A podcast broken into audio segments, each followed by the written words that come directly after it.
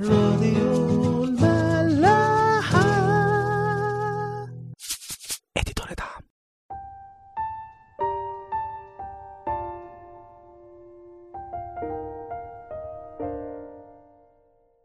مساء الخير واهلا بيكم في عيش وملح. امبارح كنا بنتكلم على حكاية شمشون لما رجع لمراته فلقى ابوها بيقوله انا افتكرتك كرهتها فاديتها لصاحبك، لو عايز خد اختها الصغيرة بدلها. شمشون غضب جدا طبعا وطلع جايب تلتمية ثعلب وربط ديل كل اتنين ببعض وحط مشاعل ما بين الديلين وخلاهم يجروا في حقول الفلسطينيين ويحرقوها. لما الفلسطينيين عرفوا باللي حصل وان ده بسبب مرات شمشون راحوا وحرقوها هي واهلها بالنار، فيغضب شمشون تاني ويقتل ناس كتير منهم ويروح يقعد في كهف اسمه عيطم. الفلسطينيين بعدها بيروحوا يقعدوا في يهوذا، ولما أهل يهوذا يسألوهم انتوا جيتوا عندنا ليه يردوا ويقولوا جينا عشان نمسك شمشون ونعمل فيه زي اللي عملوا فينا. بعد ما أهل يهوذا بيسمعوا الكلام ده تلات آلاف واحد منهم بيروحوا لشمشون مع بعض ويقولوا له الفلسطينيين متسلطين علينا بسببك، فيقول لهم شمشون زي ما عملوا فيا أنا عملت فيهم، فردوا عليه وقالوا له احنا جينا هنا عشان نربطك ونسلمك ليهم.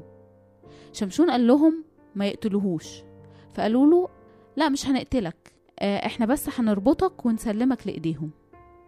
وفعلا بيربطوه بحبلين جداد وشداد ويودوه للفلسطينيين.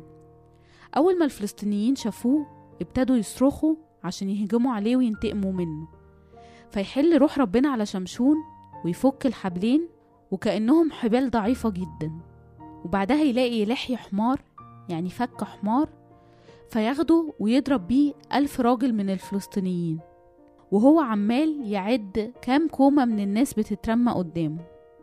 يقول في الآخر بفك حمار قتلت ألف واحد، ويرمي فك الحمار من إيديه. شمشون بعد ما حرق حقول الفلسطينيين وسمرهم الفلسطينيين ما سابوهوش وطردوه عشان ينتقموا منه. عشان كده وقت ما تنتصر أو تضرب إبليس في معركة خلي بالك إنه مش هيسكت، مش هيفوتها لك بالسهل كده، هيحاول ينتقم منك ويغلبك. هو بيتغاظ قوي لما يلاقينا ابتدينا نفوق ونغلب أي خطية عندنا، أول ما بيشوفنا قمنا بيحاول يوقعنا تاني. لما تنتصر على خطية أو شهوة معينة خليك دايما فاكر إن انتصارك ده كان بالمسيح مش من نفسك، عشان يفضل المسيح هو اللي مكمل الحرب مع إبليس. بعد ما الفلسطينيين بيروحوا يهوذا وأهل يهوذا يعرفوا إن شمشون هو السبب بيروح تلات آلاف واحد منهم للكهف اللي قاعد فيه شمشون ويربطوه جامد ويسلموه للفلسطينيين. أهل يهوذا مع الأسف كانوا شايفين إن شمشون سبب اللي هم فيه، فقرروا يضحوا بيه ويخلوه كبش الفدا بتاعهم. ما بصوش على نفسهم واعترفوا ان هم اساس المشكلة وان هم اللي غلطانين من الاول، لانهم سابوا الفلسطينيين اللي مش من شعب ربنا يسكنوا بشرهم في وسطيهم، وجايين دلوقتي يلوموا شمشون ان هو السبب في هياج وسلطة الفلسطينيين عليهم. كتير لما بنقع في مشكلة بنبدأ نلوم الظروف او اي حد حوالينا حتى ربنا.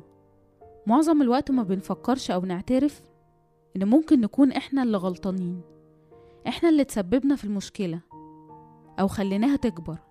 ما تخليش كبريائك يكون عميق عن ضعفاتك وأخطائك والدين اللي حواليك وتبرر نفسك.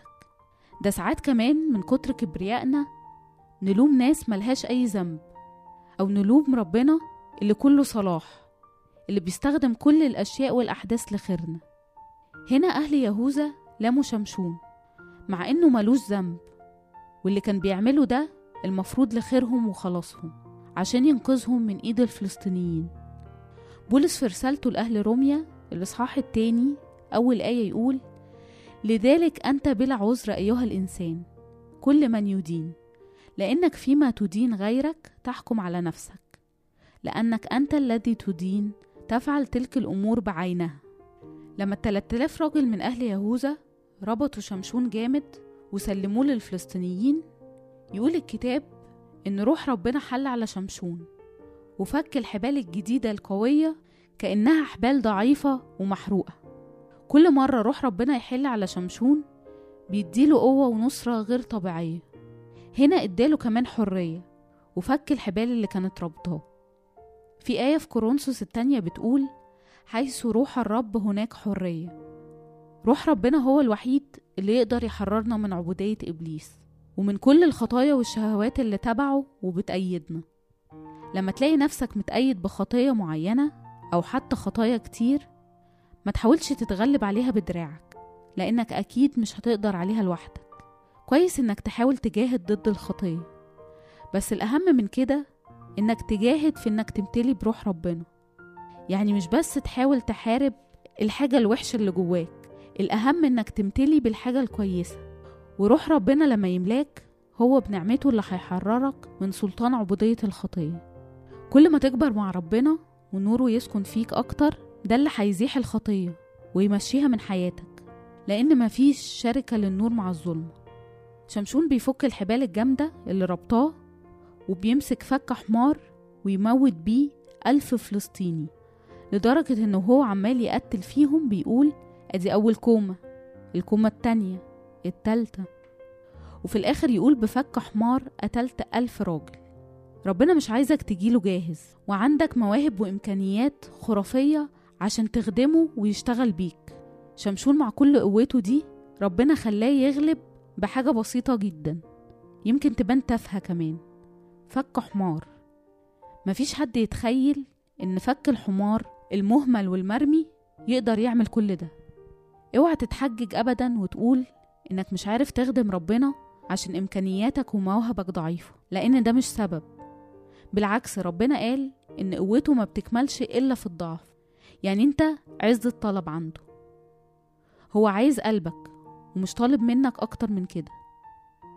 ربنا مش بيشتغل إلا في واحد عارف محدوديته، وروحه بيشتغل في ضعفك مش في إمكانياتك. عشان كده حتى لو واحد عنده مواهب وإمكانيات كتيرة وكبيرة، ربنا ما بيبدأش يشتغل فيه إلا لما يتواضع ويبقى عارف إن إمكانياته دي ولا حاجة جنب نعمة ربنا، لأن نعمة ربنا هي اللي بتلمس قلوب الناس اللي بنخدمها ونكلمها. لا صوت حلو ولا عزف ولا وعظة مترتبة يقدروا يعملوا كده. كل دول وسائل ومواهب عندنا بنقدمها لربنا ذبيحة حب، لكن الناس ما بتجيش بيها، بتيجي بالروح اللي جواها. مهما كنت شايف نفسك ضعيف ملكش لازمة ومركون على جنب، افتكر فك الحمار بروح ربنا عمل ايه. سفر يوئيل الإصحاح الثالث بيقول ليقل الضعيف بطل أنا. شمشون بعد ما يقتل ألف راجل ويرمي فك الحمار ويفتكر إن وظيفته خلصت على كده، بيعطش جدا ويكلم ربنا ويقوله يعني بعد كل الانتصار اللي عملته بيا ده أموت من العطش والفلسطينيين يهزموني؟ فربنا بيخلي لحي الحمار يخرج منه مية ويشرب شمشون منه. يقول فشرب ورجعت روحه فانتعش. بعد الانتصار ده كله شمشون بيتعب ويبقى هيموت من كتر العطش. قوته ما قدرتش تعمل أي حاجة دلوقتي وهو عطشان، وده اللي يبين إنه مهما كان قوي برضو قدرته البشرية محدودة.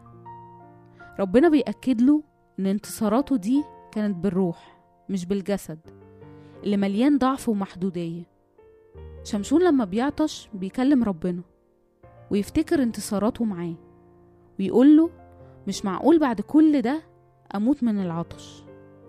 لما تتعب ويأسك يوصلك إنك تحس إنك ميت وإن خلاص مبقاش فيه أي حل تاني أو طريق للنجاة، افتكر أعمال ربنا معاك قبل كده، إزاي كل مرة كان بيخلصك وينقذك. ياما وقعنا في مشاكل كتير وافتكرنا إن كده نهاية الدنيا، والمسيح رفعنا فوق المشاكل دي وخلانا نكمل لغاية النهاردة. كم مرة حسينا بقمة اليأس والضعف لدرجة إن احنا كنا بنقول زي داود موتي خير من حياتي، ونلاقي إن مشاكلنا بتتحل، أو حتى لو فضلت موجودة ربنا بيعزينا ويملانا رجاء ونرجع نقف على رجلينا من تاني. مراسي أرمية الإصحاح الثالث بعد ما الدنيا تقفل خالص في وش أرمية ويحس إن ربنا تركه، يفكر نفسه ويقول: وردد هذا في قلبي، من أجل ذلك أرجو، إنه من إحسانات الرب إننا لم نفنى، لأن مراحمه لا تزول، هي جديدة في كل صباح، كثيرة أمانتك، نصيبي هو الرب، من أجل ذلك أرجوه، طيب هو الرب للذين يترجونه، للنفس التي تطلبه، جيد أن ينتظر الإنسان ويتوقع بسقوط خلاص الرب. نتقابل بكرة. راديو ملاح.